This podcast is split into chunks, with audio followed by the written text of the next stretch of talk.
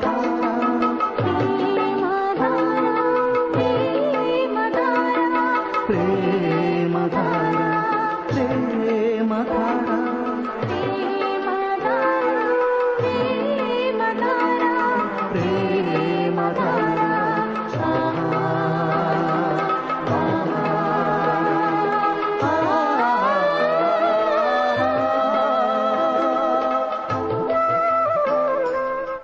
ప్రేమధార ప్రేమ ధార.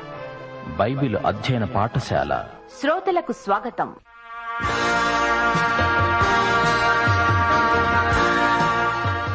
ఇప్పుడు మానవ జీవితానికి మహాభాగ్యం ఆరోగ్యమే అనేది మానవ సమాజంలో అనాదిగా నానుతోస్తున్న నానుడే. అట్టి మహాభాగ్యం కోసం మానవుడు తీసుకుంటున్న ముందు జాగ్రత్తలు ఎన్నో. అయినా విచారకరం ఏమిటంటే ప్రతి మానవుడు ఏదొక సమయంలో అనారోగ్యానికి గురి కావటం. మనిషి అనారోగ్యానికి గురి కావటానికి ఆయా విధాల కాలుష్యం ప్రధాన కారణం. నీటి కాలుష్యం ఆహార కాలుష్యం చుట్టూ పరిసరాల కాలుష్యం వాయు లేక వాతావరణ కాలుష్యం వల్ల మనిషి సహజంగా అనారోగ్యానికి గురవుతూ ఉంటాడు. అయితే ఈ విధమైన కాలుష్యాన్ని కొన్ని జాగ్రత్తలు తీసుకోవడం ద్వారా మనిషికి అనారోగ్యం రాకుండా చూసుకోవచ్చు. ఇక మనిషి అనారోగ్యానికి గురికావడానికి మరో ముఖ్య కారణం మానసిక చింత మనోవేదన. తాను ఎంత మంచి పౌష్టికాహారం తీసుకుంటున్నా తాను కోరుకున్న విధంగా కార్యాలు జరగాలనే ఆలోచన అలా జరగకపోతే పొందే ఆందోళన అయినా ఎలాగైనా సాధించాలనే తపనకు గురయ్యే మనోవేదన. ఇదే మానసిక చింత. మనోదుఖం వలన ఆత్మ నలిగిపోవును నలిగిన మనస్సు ఎముకలను ఎండిపోచేయునని సామెతల గ్రంథంలో స్పష్టం చేయబడింది.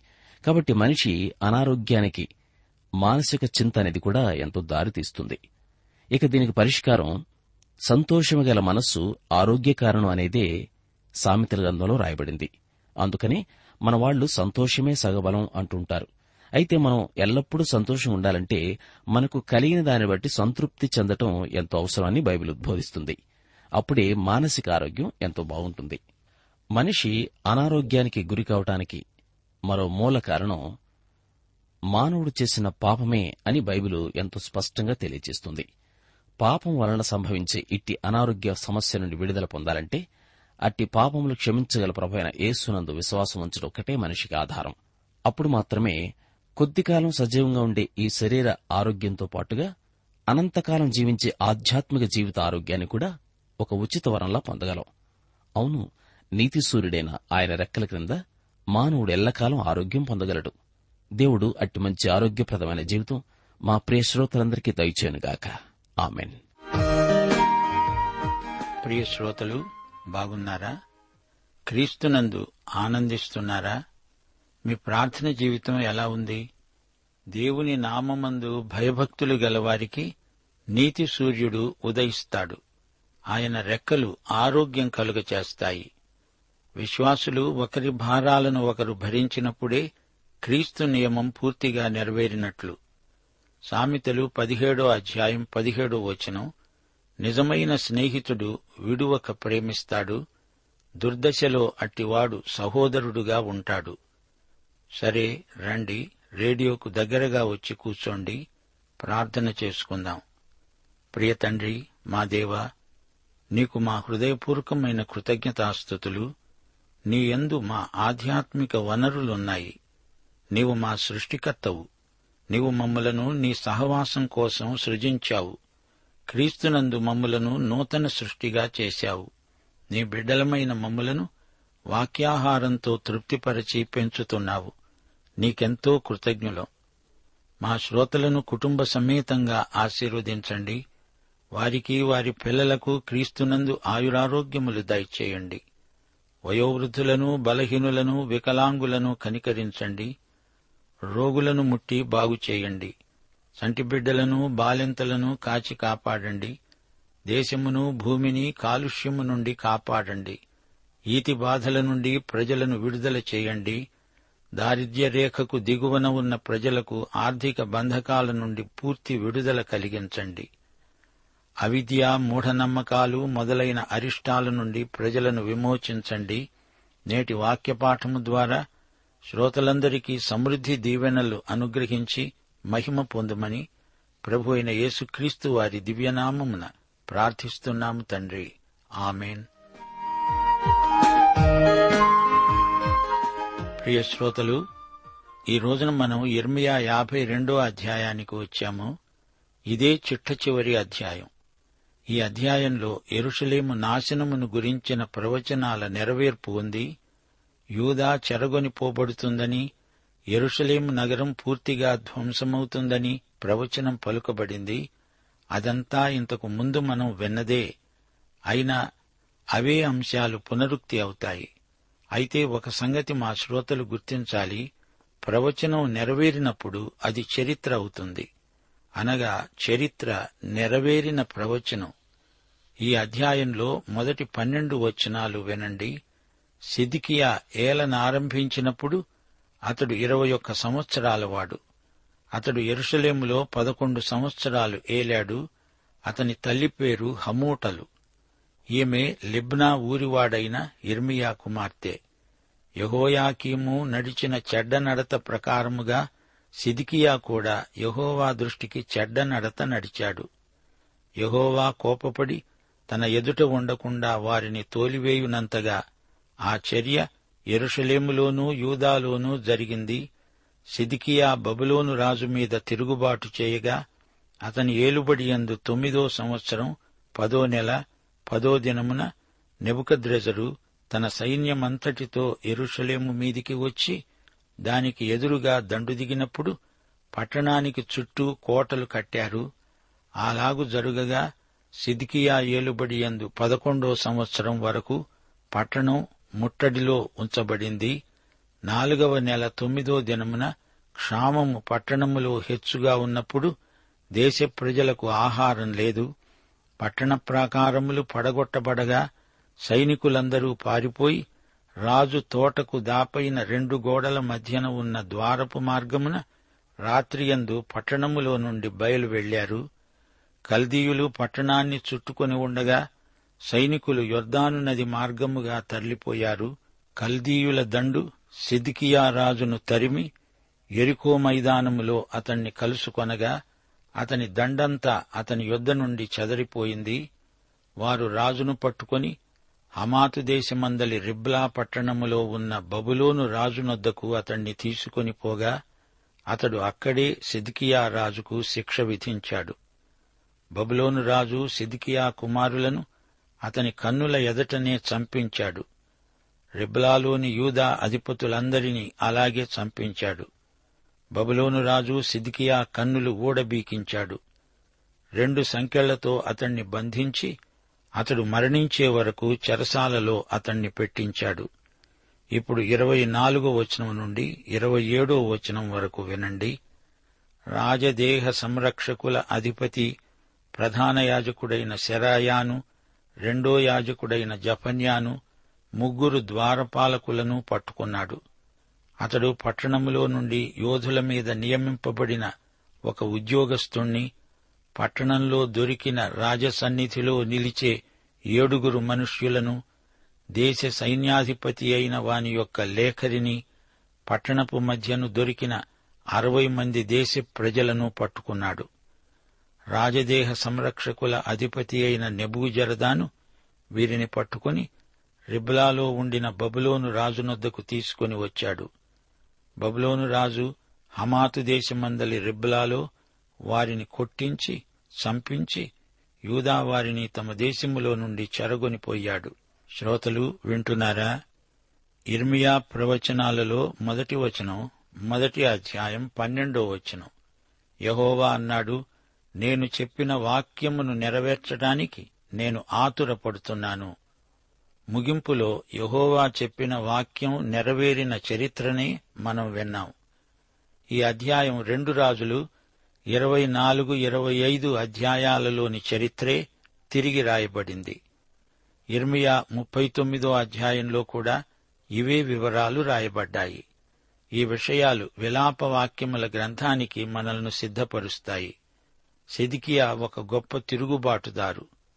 బబులోను రాజుకే కాదు దేవునికి కూడా వ్యతిరేకంగా తిరుగుబాటు చేశాడు. ఘోరంగా ఈ రెండిటిలో ఓడిపోయాడు. అతని కుమారులను అధిపతులను నాశనానికి నడిపించాడు. తాను చీకటిలోకి బంధకాలలోకి నడిచాడు. న్యాయాధిపతులు పదహారో అధ్యాయం ఇరవై ఇరవై ఒకటి వచనాలలో సంసోనుకు అచ్చము ఇలానే జరిగింది. దెలీలా అన్నది సంసోను ఫిలిస్తీయులు నీ మీద పడుతున్నారు. అతడు నిద్ర మేలుకొని ఎప్పటిలాగా నేను బయలుదేరి విదిలించేస్తాను విడజిమ్ముతాను అనుకున్నాడు. అయితే యహోవా తనను ఎడబాసినట్లు అతనికి తెలియలేదు. అప్పుడు ఫిలిస్తీయులు అతణ్ణి పట్టుకొని అతని కన్నులను ఊడబెరికి గాజాకు అతణ్ణి తీసుకుని వచ్చి ఇత్తడి సంఖ్యలతో అతణ్ణి బంధించారు. ఇర్మియాను హింసించిన మతాధికారులు శత్రువు చేతిలో హతమైపోయారు. ఇప్పుడు ఇర్మియా యాభై రెండో అధ్యాయం పదమూడు నుండి ఇరవై మూడో వచనం వరకు వివరాలు వినండి. నెబూజరదాను అనే బబులోను అధిపతి ఏం చేశాడో చూడండి. అతడు యహోవా మందిరమును రాజనగరును ఎరుషలేములోని గొప్పవారి ఇండ్లన్నిటినీ కాల్చివేశాడు.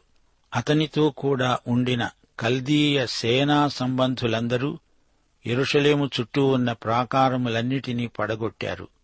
నెబుజరదాను ప్రజలలో కడు బీదలైన కొందరిని పట్టణములో శేషించిన కొదువ ప్రజలను బబులోను రాజు పక్షము చేరిన వారిని గట్టి పనివారిలో శేషించిన వారిని చెరగొనిపోయాడు. అయితే నెబుజరదాను ద్రాక్షవనములను చక్కపరచడానికి సేద్యము చేయడానికి కడు బీదలలో కొందరిని ఉండనిచ్చాడు.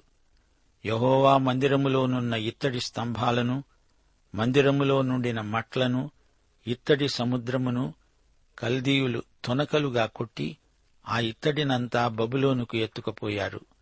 బిందెలను కుండలను కత్తెరలను గిన్నెలను గరిటెలను యాజకులు సేవ చేసే ఇత్తడి ఉపకరణములన్నిటినీ తీసుకుపోయారు. పళ్ళెములను ధూపార్తులను గిన్నెలను పాత్రలను బంగారు వస్తువులను బంగారానికి వెండి వస్తువులను వెండికి చేర్చుకొని నెబూజరదాను మొత్తం తీసుకుపోయాడు.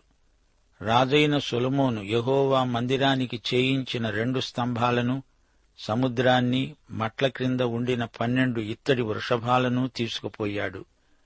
వీటికన్నిటికీ ఉన్న ఇత్తడిని ఎత్తువేసి తోచడం అసాధ్యం.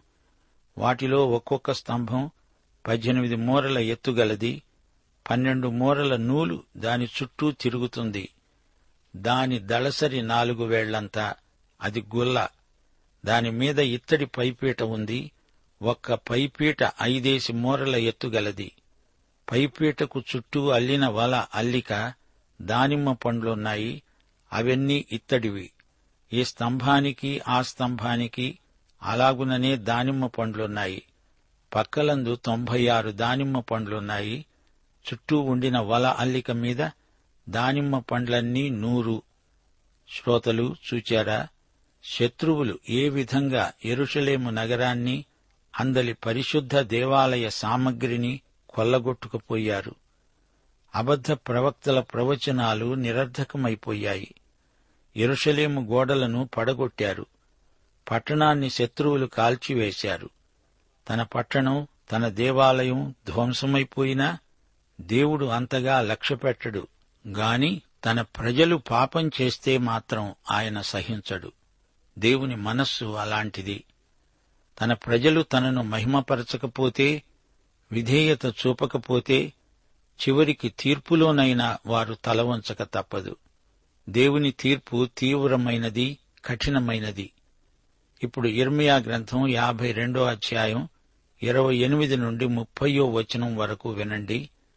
నెబుకద్రెజరు తన ఏలుబడి ఎందు ఏడో సంవత్సరాన మూడు వేల ఇరవై ముగ్గురు యూదులను చెరగొనిపోయాడు నెబుకద్రెజరు ఏలుబడి ఎందు పద్దెనిమిదో సంవత్సరమున అతడు ఎరుషలేము నుండి ఎనిమిది వందల ముప్పై రెండు మందిని చెరగొనిపోయాడు నెబుకద్రెజరు ఏలుబడి ఎందు ఇరవై మూడో సంవత్సరం నెబూజరదాను యూదులలో ఏడు వందల నలభై ఐదుగురు మనుష్యులను చెరగొనిపోయాడు ఆ మనుష్యులందరూ వెరసి నాలుగు వేల ఆరు వందల మంది. శ్రోతలు వింటున్నారా? బబులోనుకు చెరగొనిపోబడిన యూదులు డెబ్బై సంవత్సరాల చెరను అనుభవించారు. ఆ రోజుల్లో ఇర్మియా ప్రవచనాలు వారికెంతో అమూల్యమైనవి. మనం కూడా ఈ లోకంలో చెరలోనే ఉన్నాము. మనకు దేవుని వాక్యం ఎంతో విలువైనది. ఇర్మియా మాదిరి మనకెంతో అనుసరణీయం. మనం దేవుని వాక్యం మీద ఆధారపడి జీవించాలి. ఇర్మియా పదిహేనో అధ్యాయం పదహారో వచనం మరొకసారి జ్ఞాపకం చేసుకుందాము. నీ మాటలు నాకు దొరకగా నేను వాటిని భుజించాను. సైన్యములకు అధిపతివైన యహోవా దేవా నీ పేరు నాకు పెట్టబడినది గనుక నీ మాటలు నాకు సంతోషమును నా హృదయమునకు ఆనందమును కలుగచేస్తున్నవి. ఇర్మియా యాభై రెండో అధ్యాయం ముప్పై ఒకటో వచనం నుండి యూదారాజైన యహోయాకీను చెరపట్టబడిన ఏడో సంవత్సరం పన్నెండో నెల ఇరవై ఐదో దినమున బబులోను రాజైన ఎవిల్ మెరోదకు తన ఏలుబడి యందు మొదటి సంవత్సరమున యూదారాజైన యహోయాకీనుకు దయచూపి బందీగృహములో నుండి అతణ్ణి తెప్పించి అతనితో దయగా మాట్లాడి అతనితో కూడా బబులోనులో ఉండే రాజుల సింహాసనము కంటే ఎత్తైన సింహాసనము అతనికి నియమించాడు. అతడు తన బందీగృహ వస్త్రములు తీసివేసి వేరు వస్త్రములు ధరించుకొని తన జీవితకాలమంతా ఎవిల్మెరోదకు సన్నిధిలో భోజనము చేస్తూ వచ్చాడు. అతడు చనిపోయే వరకు అతడు బ్రతికిన దినములన్నీ అనుదినము అతని పోషణకు బబులోను రాజు చేత భోజన పదార్థములు ఇయ్యబడుతూ ఉన్నాయి. శ్రోతలు గ్రహించండి. బబులోను రాజధానిలో సామంత రాజులెందరో యుద్ధ ఖైదీలు. వారందరిలో ఇప్పుడు యహోయాకీనుకు ఘనత సన్మానం లభించాయి. సిదికియా మరణించే వరకు చెరసాలలోనే ఉన్నాడు. కాని ఎందుకో యహోయాకీను మీద రాజుకు దయ కలిగింది. ఇతనికి జీవితకాలమంతా హాయిగా ఉండడానికి రాజుకు దేవుడు మంచి మనస్సు కలిగించాడు. యహోయాకీనుకే యకొన్యా అనే మారుపేరుంది అతణ్ణే కొన్యా అని కూడా అంటారు. గమనించండి ఎవిల్ మెరోదకు యహోయాకీనుకు చేసినదంతా ఆధ్యాత్మికంగా మనకొక పాఠం నేర్పుతోంది. లోకంలో మనిషి అయిన ప్రతివాడు చెరసాలలో ఉన్నట్లే. పాపమనేది మనిషిని చెరగొన్నది రాజు యహోయాకీనుపై దయ చూపాడు. యేసుక్రీస్తు పాపిపై కృపను ప్రత్యక్షపరిచాడు. బందీగృహము నుండి అతణ్ణి విడిపించాడు. అలాగే యేసుప్రభు పాపము నుండి నిన్ను నన్ను విడుదల చేశాడు. యేసు మన విమోచకుడు. రాజు యహోయాకీనుతో దయగా మాట్లాడాడు. యేసుక్రీస్తు మనతో సహవాసం చేయగోరాడు. యహోయాకీనుకు ఎత్తైన సింహాసనం అనుగ్రహించబడింది. మనలను దేవుడు ఎంతో పైకి హెచ్చించి పరలోకములో తన సింహాసనముపై కూర్చుండబెట్టుకున్నాడు. యహోయాకీను బందీగృహ వస్త్రములను తీసివేశాడు. అలాగే మనకు దేవుడు నూతనముగా నీతి వస్త్రాలు బహుకరించాడు. జీవితకాలమంతా ఎవిల్ మెరోదకుతో యహోయాకీను భోజనం చేశాడు. అలాగే దేవుడు క్రీస్తుతో బల్ల భోజన సహవాసం మనకు అనుగ్రహించాడు అతడు బతికిన దినములన్నీ అతనికి రాజభోజనం. మనకైతే దేవుడు మరణానంతరం కూడా పరలోకపు మన్నాను తినిపిస్తాడు. దేవునికి స్తోత్రం. ప్రియశ్రోతలు ఈ అధ్యాయంలో మరో ప్రాముఖ్యమైన అంశం మనం గుర్తించాలి. యహోయాకీను బబులోనులో చనిపోయాడు. ఇర్మియా స్పష్టంగా ప్రవచించాడు. యహోయాకీనుతో ఆ వంశరేఖ అంతరించింది. అతని వారసుడు ఎవడు? దావీదు సింహాసనమెక్కడు? సొలమోను ద్వారా పొడిగించబడిన వంశరేఖ యహోయాకీనుతో ముగిసింది. దావీదు కుమారుల్లో ఎవరు ఆ సింహాసనమెక్కాలి? దావీదుకు సొలమోనుగాక మరో కుమారుడున్నాడు నాతాను. అతని వంశరేఖలో మరియ ఉన్నది యేసును కన్న తల్లి మరియ. ఆమె కన్య. ఈ విధంగా యేసుక్రీస్తే దావీదు సింహాసనానికి హక్కుభుక్తములు గలవాడయ్యాడు. ఇర్మియా గ్రంథం ముగింపులో ఈ గొప్ప సత్యం ప్రవచనాత్మకంగా స్థిరపరచబడింది. ప్రియ శ్రోతలారా గమనించండి. లోకం దృష్టిలో ఇర్మియా అంత గొప్ప వ్యక్తి కాకపోవచ్చు. ఇర్మియా ధనికుడు కాడు. కుటుంబం స్నేహితులు బంధువులు బలగము ఉన్నవాడు కాడు. యూదాజాతి పతనాన్ని ఇర్మియా ప్రవచించాడు. యూదా రాజధాని నగరం ఎరుషలేము విధ్వంసం కూడా ఇర్మియా ప్రవచించాడు. దేవాలయాన్ని శత్రువులు ఏ విధంగా కొల్లగొట్టేది కూడా ప్రవచనంలో పేర్కొనబడింది. అయితే అలనాటి రాజకీయ మతనాయకులు ఇర్మియా ప్రవచనాలను ఖాతరు చేయలేదు. ఎవరూ ఇర్మియా మాటలను వినిపించుకోలేదు. అయితే ఇర్మియా దేవునికి ఎంతో విశ్వసనీయుడు తన దేవుడు అప్పగించిన పని నమ్మకంగా చేసి ముగించాడు. విజయం ఒక వ్యక్తి ధనధాన్య సమృద్ధిని బట్టి ఉండదు. ప్రజల మధ్య పేరు ప్రఖ్యాతులు విజయం కానే కాదు. విజయానికి ఇవి కొలతబద్దలు కాజాలవు. సిదికియా రాజును చూడండి. అతడు స్వార్థపరుడు. తన సుఖభోగాల కోసం వెంపర్లాడిన వ్యక్తి. ఘోరమైన ఓటమిని చవిచూచాడు. దేవుని బిడ్డల విజయానికి కొలతబద్ద విధేయత విశ్వసనీయత నీతి నిజాయితీ. దేవుడు అప్పగించిన పనిని నమ్మకంగా చేస్తే దేవుని దృష్టిలో నీవే విజేతవు. ఇదే సత్యాన్ని ఇర్మియా సేవా జీవితం వ్యక్తం చేస్తోంది. పాఠం ముగింపులో కొన్ని చారిత్రక విశేషాలు. బబులోనుకు పైగా మాదీయ రాజ్యం ఉంది. మాదీయ రాజ్యం పారసీక రాజ్యంతో చేర్చబడింది. పారసీక సమాజంలో మాదీయులకు ప్రముఖ పాత్ర ఉంది. మాదీయ పారసీక సంస్కృతులు పూర్తిగా కలిసిపోయాయి. అందుకే మాదీయ పారసీకం అంటూ రెండిటినీ కలిపి చెబుతాము. ప్రియ శ్రోతలారా వింటున్నారా? ఇర్మియా గ్రంథంలో ఎన్నో ప్రసంగాలున్నాయి. ప్రవచనాలు ఉన్నాయి. అవి అప్పటికే నెరవేరినవి. భవిష్యత్తులో నెరవేరవలసినవి కూడా ఉన్నాయి. వాగ్దానాలెన్నో ఉన్నాయి. యూదా ప్రజల చెరను గురించిన విషయాలు ఇతర జాతులపై తీర్పులు ఇందులో పొందుపరచబడి ఉన్నాయి. మరో మాట ఇస్రాయేలు జాతులన్నిటిలో బలమైన జాతిగా రూపొందుతుందని ప్రవచనం. తాత్కాలికంగా బలోపేతమైన రాజ్యాలు అషూరు బబులోను మాదీయ పారసీక రాజ్యాలు కుప్పకూలిపోతాయని ప్రవచనం. యాకోబునకు స్వాస్థ్యమైన వాడు సమస్తమును నిర్మించేవాడు. ఇస్రాయేలు ఆయనకు స్వాస్థ్యముగా ఉన్న గోత్రం. ఇర్మియా చెప్పిన ప్రవచనాలు యూదా ప్రజలను ఉద్దేశించినవి. యూదా జాతి పతనం త్వరలోనే సంభవించబోతోంది. ఇర్మియా కాలానికి ముందే ఇస్రాయేలీయులు రెండు రాజ్యాలుగా చీలిపోయారు. ఉత్తరాన ఇస్రాయేలు దక్షిణాన యూదా. ఇర్మియా కాలానికి ముందే నూరు సంవత్సరాల క్రితమే అషూర్ ఉత్తర రాజ్యాన్ని జయించింది. పాత నిబంధన చరిత్రలో అదే మొదటి ప్రపంచ మహాయుద్ధమని చెప్పవచ్చు. ఇర్మియా కాలంలో రెండో ప్రపంచ సంగ్రామం లాంటిది పొంచి ఉంది. మరొక మహారాజ్యం అనగా బబులోను దక్షిణ రాజ్యమైన యూదా మీదికి దండెత్తి వచ్చింది. దేవుడు తన ప్రజలను కాపాడతాడా? ఇరవై సంవత్సరాలు దేవుడు యూదాను శిక్షిస్తాడని ఇర్మియా ప్రవచించాడు. ఇస్రాయేలును అషూరుకు అప్పగించినట్లే దక్షిణ రాజ్యాన్ని దేవుడు బబులోనుకు అప్పగిస్తాడు. ఇర్మియా బతికి ఉండగానే అతని ప్రవచనాలన్నీ అక్షరాలా నెరవేరాయి. ఇర్మియా కాలంలో ఐదుగురు రాజులు యూదాలో రాజ్యమేలారు.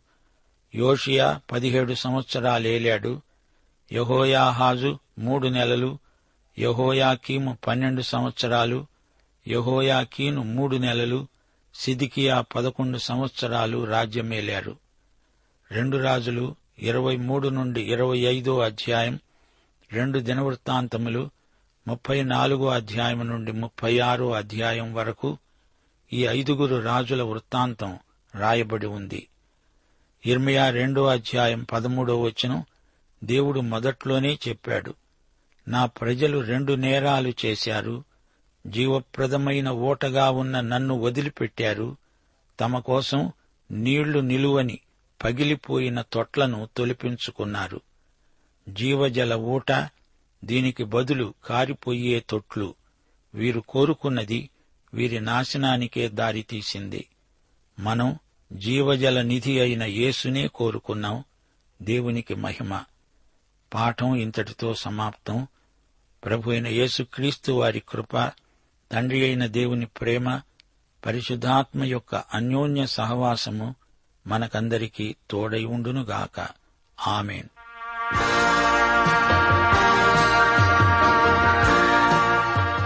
ఇప్పుడు గతంలో మీరు రాసుకున్న యశయ గ్రంథ ధ్యానాల ప్రశ్నావళి రెండో భాగానికి సరైన జవాబులు చెప్తున్నాను. ఒకసారి మీరు రాసిన జవాబులతో సరిచూసుకోండి. మొదటి ప్రశ్నకు జవాబు. యహోవా కొరకు ఎదురు చూసేవారు ఏ విధంగా ప్రయాణం చేస్తారు? జవాబు పైకి ఎగురుతారు పరిగెత్తుతారు నడిచిపోతారు. రెండో ప్రశ్నకు జవాబు యహోవా విరువడు ఆర్పడు. దేన్ని విరువడు? దేనిని ఆర్పడు? జవాబు నలిగిన రెల్లును విరువడు మకమకలాడే జనపునార వత్తిని ఆర్పడు. మూడవ ప్రశ్న జవాబు. నదులలో బడి వెళ్ళేటప్పుడు అగ్ని మధ్య నడిచేటప్పుడు ఏం జరుగుతుంది అని యశా గ్రంథంలో రాయబడింది. జవాబు నదులు పొర్లి పారవు అగ్నిజ్వాలలు కాల్చవు. నాలుగో ప్రశ్నకు జవాబు. దేవుడు అభిషేకించిన పారసీక రాజు ఎవరు? జవాబు కోరెషు. ఐదో ప్రశ్నకు జవాబు బూదిగంత నివాసులను రమ్మని దేవుడు పిలిచిన వచనమేది? జవాబు యషయ గ్రంథం నలభై ఐదో అధ్యాయం ఇరవై రెండో వచనం. యషయ నలభై ఐదు ఇరవై రెండు. ఆరో ప్రశ్నకు జవాబు ముదిమి వచ్చే వరకు మనల్ని ఎత్తుకుని మోస్తానని చెప్పిన వచనమేది? జవాబు యషయ గ్రంథం నలభై ఆరో అధ్యాయం నాలుగు వచనం. యషయ నలభై ఆరు నాలుగు. ఏడో ప్రశ్నకు జవాబు. నా ముఖమును చెకుముకి రాతి వలె చేసుకున్నాను. ఈ మాట లేక ఈ ప్రవచనం ఎవరిని గురించింది? జవాబు మెస్సియా గురించిన ప్రవచనం. యషయ యాభై ఏడులో ఉంది. మెస్సయ్య గురించిన ప్రవచనం యషయ యాభై ఏడులో ఉంది. ఎనిమిదవ ప్రశ్నకు జవాబు. ఆయన పొందిన దెబ్బల చేత మనకు స్వస్థత. ఇది ఎవరిని గురించిన వచనం? జవాబు యేసుక్రీస్తు ప్రభుని గురించిన వచనం యషయ యాభై మూడు ఐదులో ఉన్నది. యేసుక్రీస్తు ప్రభుని గురించిన వచనం యషయ యాభై మూడు ఐదులో ఉంది. తొమ్మిదో ప్రశ్నకు జవాబు. ఒంటరివాడు వెయ్యి మంది అవుతాడు. ఇది ఏ వచనం? యషయ అరవై ఇరవై రెండులో. జవాబు యషయ అరవై ఇరవై రెండు. ఇక చివరి ప్రశ్నకు జవాబు క్రొత్త భూమి క్రొత్త ఆకాశం ఎక్కడున్నాయి? అంటే యశ గ్రంథంలో ఎక్కడ ప్రస్తావించబడ్డాయి? ఈ ప్రశ్నకు జవాబు యశ గ్రంథం అరవై ఐదు పదిహేడులో ఈ క్రొత్త భూమి క్రొత్త ఆకాశం గురించి ప్రస్తావించబడ్డాయి. యషయ అరవై ఐదు పదిహేడు. ఇవి యశయ గ్రంథ ధ్యానాల్లో రెండవ ప్రశ్నావళికి మీరు రాయవలసిన సరైన జవాబులు. ఈ ప్రశ్నావళిలో పాల్గొని ఆసక్తికరంగా జవాబులు రాసిన వరందరిని దేవుడు దీవించి ఆశీర్వదించునుగాక. ఆమెను.